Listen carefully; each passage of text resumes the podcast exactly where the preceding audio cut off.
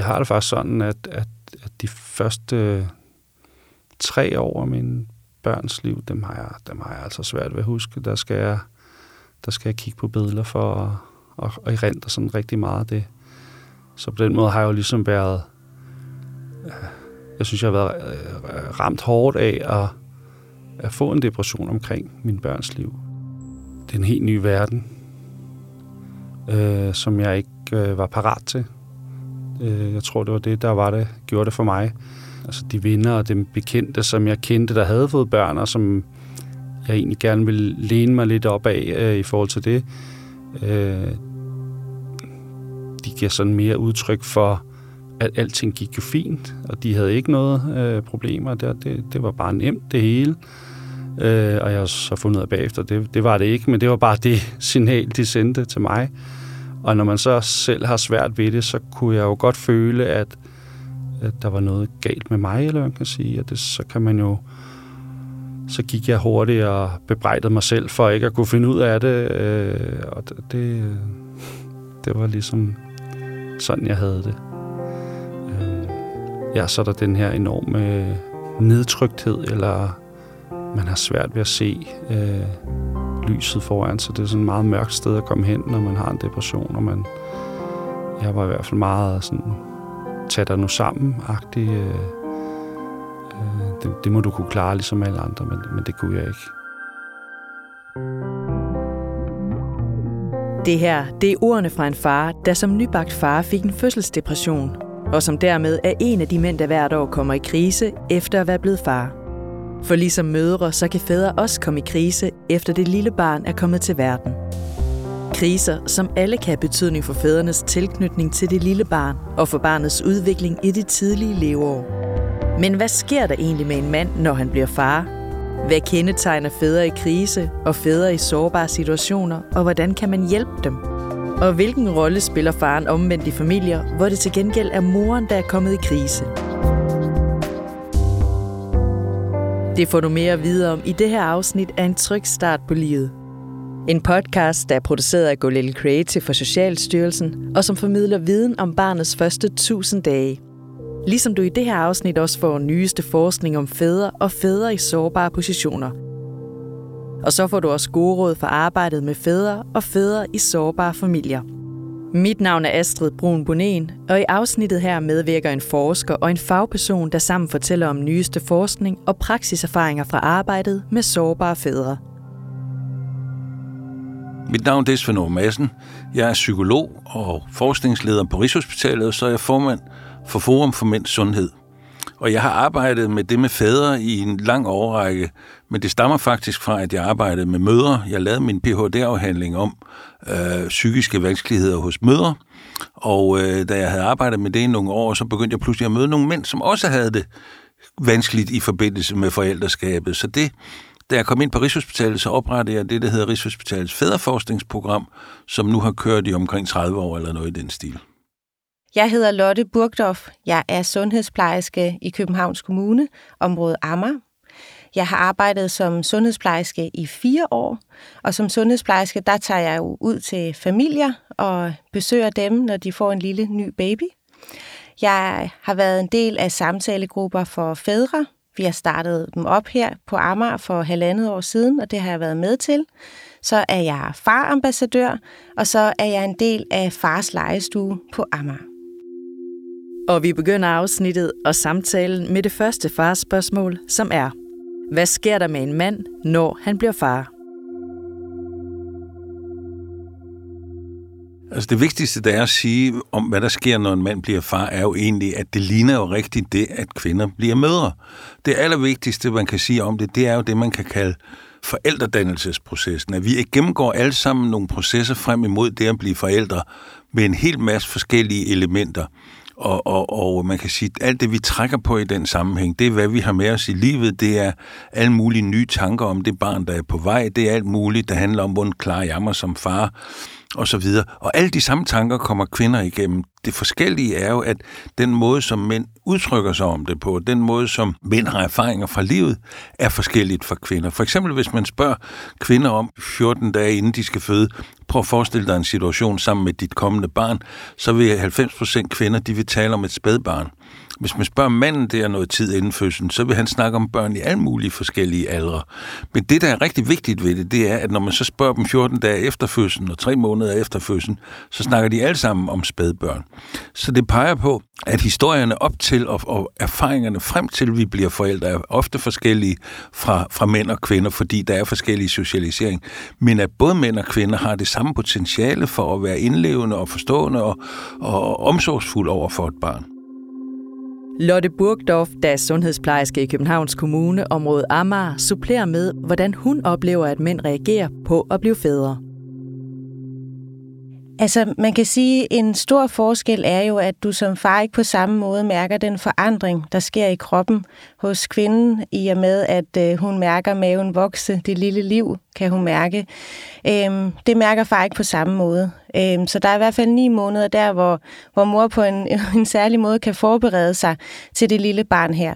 Og, øh, og der kan det godt være øh, en lidt anden oplevelse, det her med for far, at når der så lige pludselig er et barn, og det her, som Svend siger, at øh, de forestiller sig måske øh, ja, noget andet, og så er der et lige pludselig et lille spædbarn. Og, øh, og det her lille spædbarn har jo nogle behov, og, øh, og nogle gange kan fædrene godt føle sig måske lidt overrumplet over, at øh, sådan nogle ting som nattesøvnen og, og nogle andre parametre lige pludselig forandres, deres hverdag forandres, fordi nu er der et lille spædbarn. Men selvom nogle fædre godt kan føle sig overrumplet af den nye rolle som far, så er det vigtigt også at have fokus på faren og hans rolle i barnets første leveår. Det lille barn har nemlig brug for at tidligere kunne knytte sig til både mor og far, som både Lotte Burgdorf og Svend Åge Madsen her uddyber. Barnet har brug for at knytte sig både til mor og far. Og øh, far kan nærmest stort set det samme som mor. Det eneste, han ikke kan, er amme, men hvis der bliver givet flaske, så kan far jo præcis det samme som mor. Og øh, barnet genkender fars stemme. Barnet har brug for at, at knytte sig også til far, ligge hud mod hud hos ham. Og, øh, og derfor så er det vigtigt at få far med fra starten af, sådan så barnet også altså knytter sig til far. Altså man kan sige, ja, Fædre og mødre kan udgøre lige så meget en trykbase for deres barn, hvis, hvis de har været lige meget på banen. Men det er det, der er afgørende. Og det, som er vigtigt at sige, det er at når børn fødes, er de fuldstændig spændte som stålfjeder med at finde ud af, hvem hører jeg til? Hvem hvad for en lugt hører jeg til? Hvad for nogle øjne hører jeg til? Hvad for nogle lyde hører jeg til? Og det kan man se helt ned på en på Rigshospitalet. Hvis der ligger en barn i en kuvøse, og der kommer, dets forældre kommer hen og sidder ved siden af kuvøsen, så kan man se, så begynder alle tallene at bedre sig. Det er ikke sygeplejerske A, B eller C eller lægen, men når dem, som de kender, som de allerede tidligt har fundet ud af, at de hører til, at når de kommer, så får barnet en bedre tilstand på alle leder kanter rent fysiologisk, kan man sige.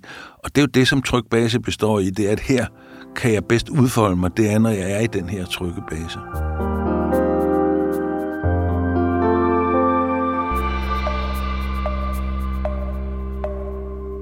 Spørgsmål nummer to. Hvad kendetegner fædre i krise og fædre i sårbare situationer, og hvordan kan man hjælpe dem? Altså man kan jo sige, når det handler om fædre i krise, så det allermest overordnede, vi er meget opmærksom på i de her år, det er jo, at fædre kan få fødselsdepressioner. Vi ved, at fædre kan få fødselsdepressioner i stort set lige så stort omfang som kvinder.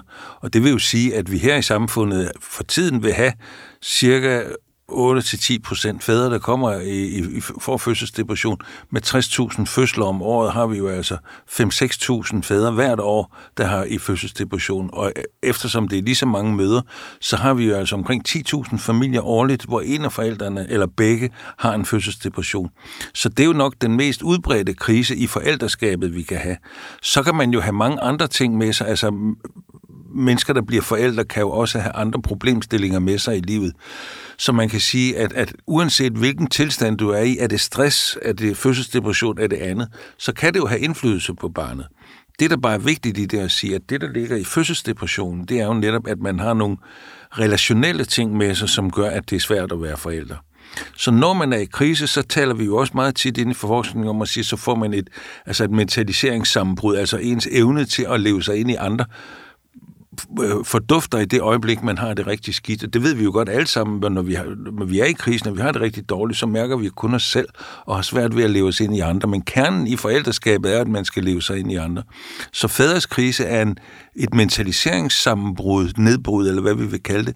Og derfor så er det det, der er så vigtigt at arbejde med med fædre i krise. Det er jo, hvordan kan de alligevel forstå lidt og have lidt øh, engagement og omsorg for deres børn, selvom de føler rigtig meget smerte selv. En fødselsdepression er ikke kun noget, mødre kan blive ramt af. Depression i forbindelse med graviditet og fødsel er forholdsvis almindeligt og rammer i næsten lige så stort omfang mænd som kvinder. Opsporing af fødselsdepressioner foregår primært i den kommunale sundhedspleje, men til trods for, at næsten lige så mange mænd som kvinder bliver ramt af en fødselsdepression, så viser en VIVE-rapport baseret på data fra 60 kommuner fra 2017, at kun 63 procent af kommunerne tilbyder opsporing af fædre med fødselsdepressioner. Til sammenligning tilbyder næsten alle kommuner opsporing af mødre med fødselsdepressioner.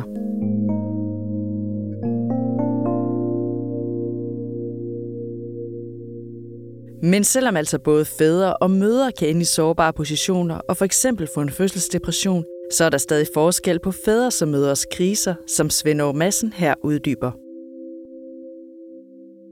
Der er i høj grad forskel på mødres og fædres krise, forstået på den måde, at eftersom mændene ofte ikke har så meget sprog for deres tilstande.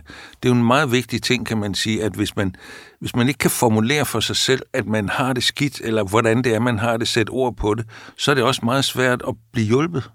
Og hvis mænd har det der med ikke at have så mange ord for det, men man først får det i nogle handlinger, som for eksempel vredesudbrud, eller irritabilitet, eller at trække sig væk, eller hvad det nu kan være, så er det også svært at hjælpe. Derfor, det er derfor, det er så vigtigt tidligt at se nogle tegn hos mændene, som, som, som ikke er så tydelige, fordi de ikke kommer med det i, i sproget.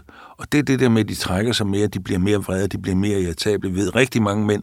Det, det er noget af det, som man skal arbejde rigtig meget med, om man ligesom kan komme ud over sin egen smerte og, og leve sig ind i barnet. Det er ligesom kernen i det, kan man sige. Lotte Burgdorf, der er sundhedsplejerske i Københavns Kommune, område Amager, og som har været med til at starte samtalegrupper for fædre, oplever også, hvordan fædres kriser kan komme til udtryk på forskellige måder. For eksempel ved, at fædre bliver mere udadreagerende.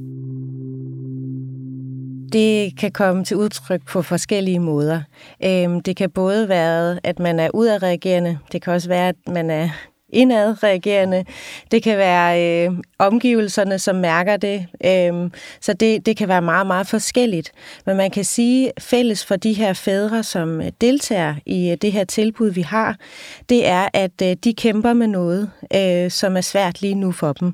Og at det er i relation til deres barn, at øh, det er det, de synes er svært. Øh, og grunden til, at de øh, sidder i den her gruppe, kan man sige, er jo fordi, at de gerne vil have noget hjælp. Øh, noget hjælp til at få løst det her, den her udfordring. Og for at opdage en far i en sårbar situation, så man kan sætte ind og hjælpe ham, så handler det i høj grad om at se far, og om at inddrage ham i sundhedsplejens besøg og skabe en relation til ham, som Lotte Burgdorf her uddyber. Når vi skal opdage fædre i krise, så handler det jo om at se far. Og det kræver jo, at han er til stede i besøgene. Så det handler jo om at prøve at arrangere øh, de her besøg, så far har mulighed for at deltage. Og øh, dermed også vise ham, at han er vigtig, og at sundhedspleje også er for ham, og øh, de spørgsmål, han må have, og så videre, det er også vigtigt for os at, at imødekomme. Øh, vi tilbyder en screening ved to måneders besøg både til mor og far. Og øh, det kræver selvfølgelig, at far er der, og øh, for at han kan udfylde den her screening. Det er sådan, at øh, i forhold til fædre, så er der ikke noget fast øh, tidspunkt, hvor vi skal screene far på. Hvis vi fornemmer, at der er noget, som, som han øh, bøvler med, eller som han synes er svært, så skal han selvfølgelig screenes før to måneder. Det samme med mor. Men vi tilbyder en screening ved to måneders besøg hos familien. så handler det også om at, øh, at skabe en relation til far. Sådan så du helt fra det første besøg har ham med i besøget, inddrager ham og viser ham, at han er vigtig. Fordi så, viser, så har han også, tror jeg, større lyst til at prioritere og deltage. Og det er også klart, at for at far måske også tør at give udtryk for nogle af de ting, som er svære, eller det, som han måske synes kan være skamfuldt at fortælle, både for partner, som han måske ikke har sagt noget til, men også for sundhedsplejersken, så kræver det jo, at han har, har tillid til, til hende. Og, øh, og det tænker jeg, at det kan man bygge op, den her tillid og den her relation, ved at du øh, ser ham og inddrager ham, og spørger til ham, hvordan han har det, og at det ikke kun er mor og barn, som er i fokus, men lige så meget far. Og så synes jeg også, det altid er en, en del af, af vores nye tid. Det er jo det der med, at man kan lige så godt også spørge faren om, jamen, hvor meget græder den lille egentlig?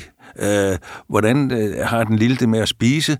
Øh, de spørgsmål kan man lige så godt stille fædrene. Og, og bare der at stille nogle af de spørgsmål, som har været forbeholdt møderne, giver den der inkludering af dem, sådan så de også ligesom, okay, nå, jeg, har, jeg er også far. Jeg er også forældre i den her sammenhæng, og det tror jeg bare giver en styrke i det og møder Lotte Burgdorf og hendes kollegaer i Sundhedsplejen i Københavns Kommune, området Amager, en far, der er i risiko for at komme i krise, så retter hun opmærksomheden mod faren og farens relationer med barnet for at undersøge, hvordan han har det. Hvis vi ser en far, som er lidt usikker, eller hvor jeg fornemmer, at der kunne være andet på spil, så kan jeg sagtens finde på at spørge ham, hvordan det er at være ham, og hvordan det er at være blevet far. Øhm, det er hele tiden i relation til barnet, vi jo skal have fokus på. Øh, og det er også derfor, at øh, hvis en far har det svært, at det er vigtigt at tale ind i, at jamen så er det vigtigt, at vi ser dig, og at du får noget hjælp, og den hjælp, du har brug for, fordi det har betydning for dit barn og et betydning for øh, ja, din relation til dit barn. Opdager Lotte Burgdorf og hendes kollegaer herefter en far i krise, og scorer faren over cutoff score på Gotlandsskalaen som et værktøj til at screene for mulig depression, så kan faren herefter blive henvist til en samtalegruppe for fædre, som Lotte Burgdorf her fortæller. Hvis vi i sundhedsplejen opdager en far i krise, og som scorer over cut-off score på den her Gotland score, så kan vi henvise ham til samtale-tilbud øh, for fædre. Og øh, en samtalegruppe består af seks fædre, som alle er scoret over cut-off score, og som øh, mødes hver anden mandag to timer. Og øh, til stede der er der en øh, psykolog og en sundhedsplejerske. Og det er øh, de her seks fædre, som er i den samme, de er seks fædre, der, hvad skal man sige, det er de samme seks fædre, som er i gruppen hele forløbet. Og der er fem sessioner hver anden uge. Samtalegruppen øh, foregår på den måde, at øh, før gruppen starter, så indbydes alle fædre til en forsamtale, og det er med øh, dem, som skal facilitere gruppen, en psykolog og en sundhedsplejerske. Og det er dels for at fortælle fædrene omkring tilbud, hvad kan de forvente, indholdet og tid og sted, men også for at sikre os, at de her fædre også vil øh, profitere godt på, på det her tilbud, for at sikre os, at det er det rette for dem også. Øhm, det er sådan, at når fædre screener højt på Gotlands score, eller en score, så skal de også forbi egen læge, og det er simpelthen for at sikre os, at der ikke er noget andet på spil, noget andet vi overser. Så alle fædre henvises til egen læge også. Og for at fædrene i samtalegruppen får mest muligt ud af gruppeforløbet, så er det afgørende, at det er fædrene selv og deres historie, der er i fokus, når samtalegruppen mødes, som Lotte Burgdorf her uddyber. Det er ret vigtigt for os, at fædrene skal få lov til at fylde i den her gruppe.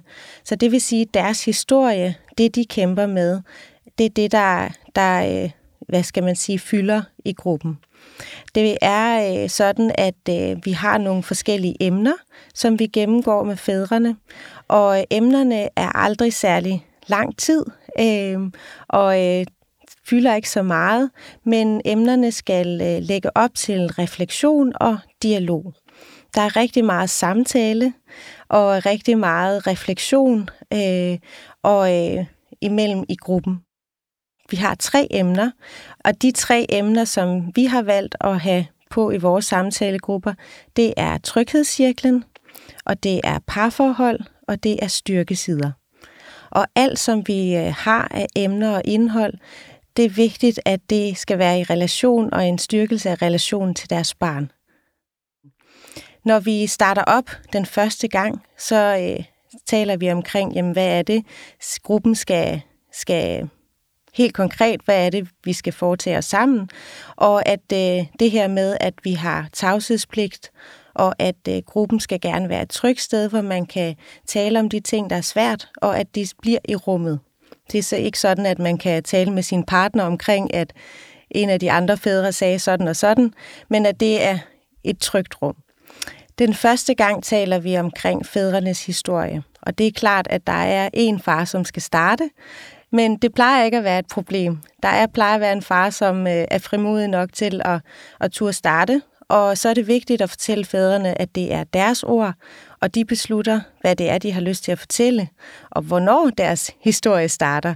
For nogen starter den ved fødslen, for nogen starter det, da barnet er fire måneder og skal lære at spise anden mad end mælk, og det går bare ikke. Så det er meget forskelligt, hvor de starter.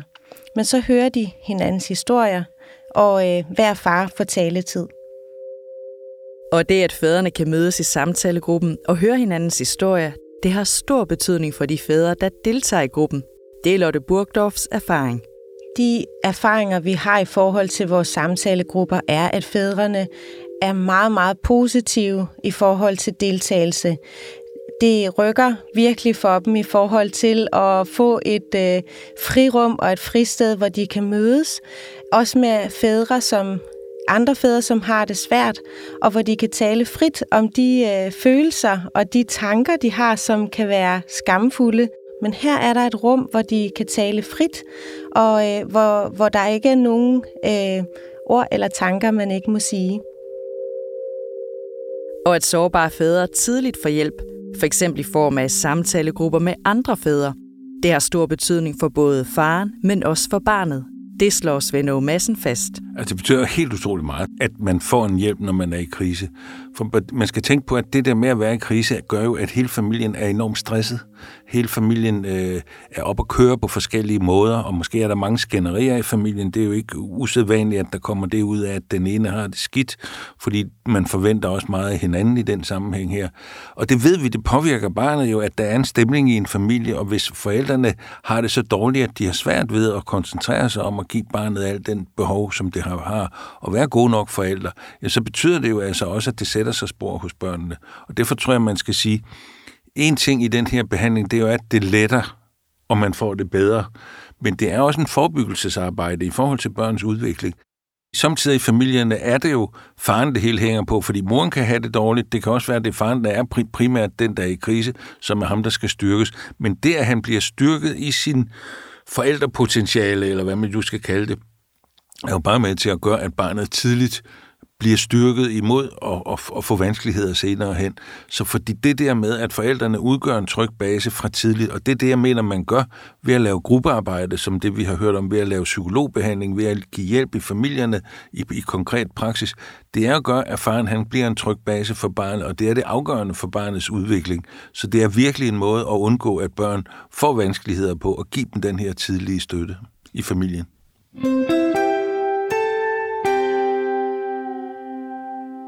Spørgsmål nummer 3. Hvilken rolle spiller faren, når moren er i krise?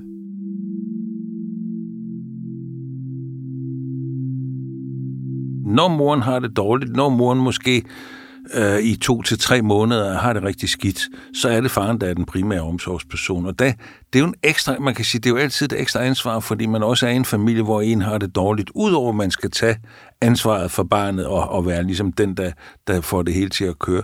Så der er ofte meget behov for, at, at fædrene så får noget støtte til at have den rolle der. Men vi ved, at fædrene kan klare det ud fra alle de familier, hvor det har været.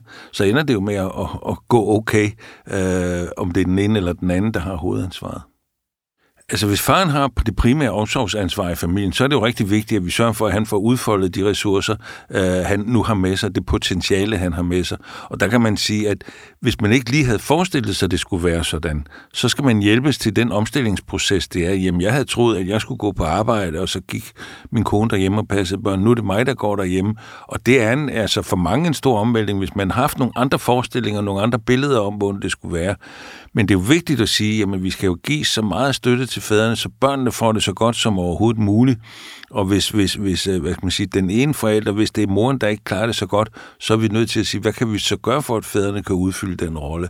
Men der er det rigtig vigtigt i alle familier, at der også er nogen, der så tager sig af den mor, som har det skidt.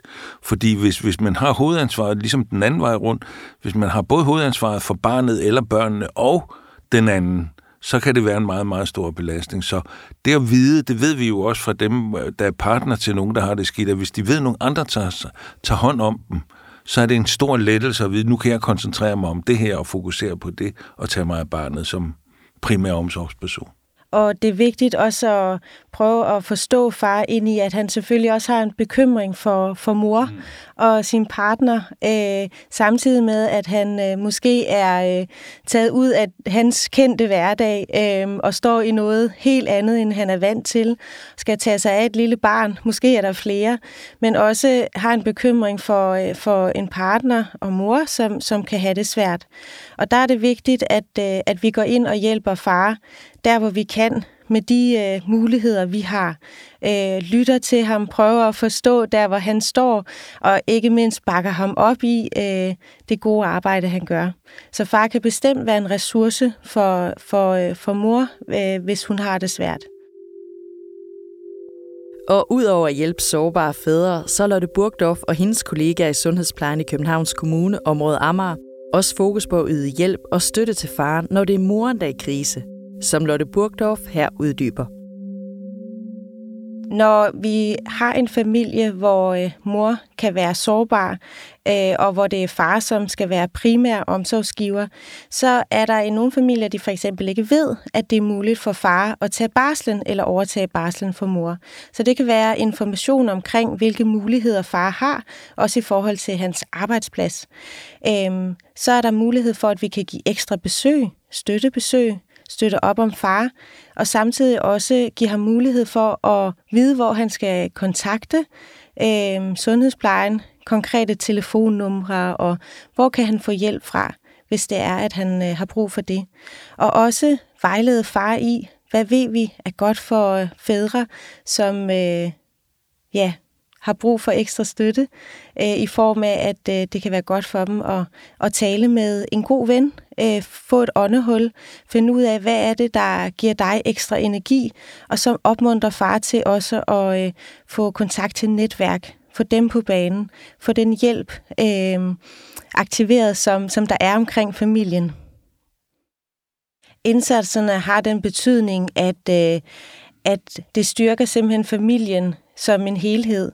Far øh, får en øh, større rolle i familien, og det har positiv effekt i forhold til hans relation til, til barnet eller børnene, men også måske hjælpe til en forståelse for, øh, for de ting, som kan være svært hos partneren, og måske også åbne op for, at øh, man kan tale som, som familie omkring de svære ting, øh, de ting, som måske fylder, og, og derved simpelthen øh, styrke familien.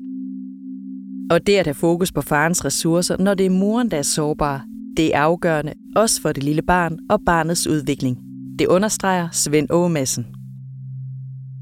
Det er jo vigtigt at have fokus på farens ressourcer, også i de familier, der er sårbare, hvor det er moren, der har sårbarhed. Fordi barnet har behov for, at mindst en, og helst begge to, er stærke og trygge baser for barnet. Og hvis vi hjælper faren i den familie, så har barnet i hvert fald mindst en tryg base i den periode, hvor moren har det dårligt. Og det er afgørende for deres udvikling. Jeg havde jo ikke nogen at spejle mig op af i forhold til, at jeg havde det dårligt. Jeg havde masser at spejle mig op af og sige, det går glimrende, det går fint, det er så nemt. Det var der masser af. Men der var ikke nogen, der havde det som mig, fordi... Er det så fordi, det var tabu, eller hvad? Måske. Måske var det derfor. Der var ikke så meget mand over at sige, at man havde det dårligt. I hvert fald dengang. Så måske handlede det om det. Jeg tror, hvis jeg havde hvis det var blevet opdaget, havde jeg nu været hjemme, når sundhedsplejersken havde været der, havde hun nu set det, eller havde jeg selv søgt noget hjælp, eller, eller havde der været et tilbud, hvor man kunne tale med nogen om det, et eller andet, så, så tror jeg, det havde, det havde gjort en stor forskel for mig i hvert fald.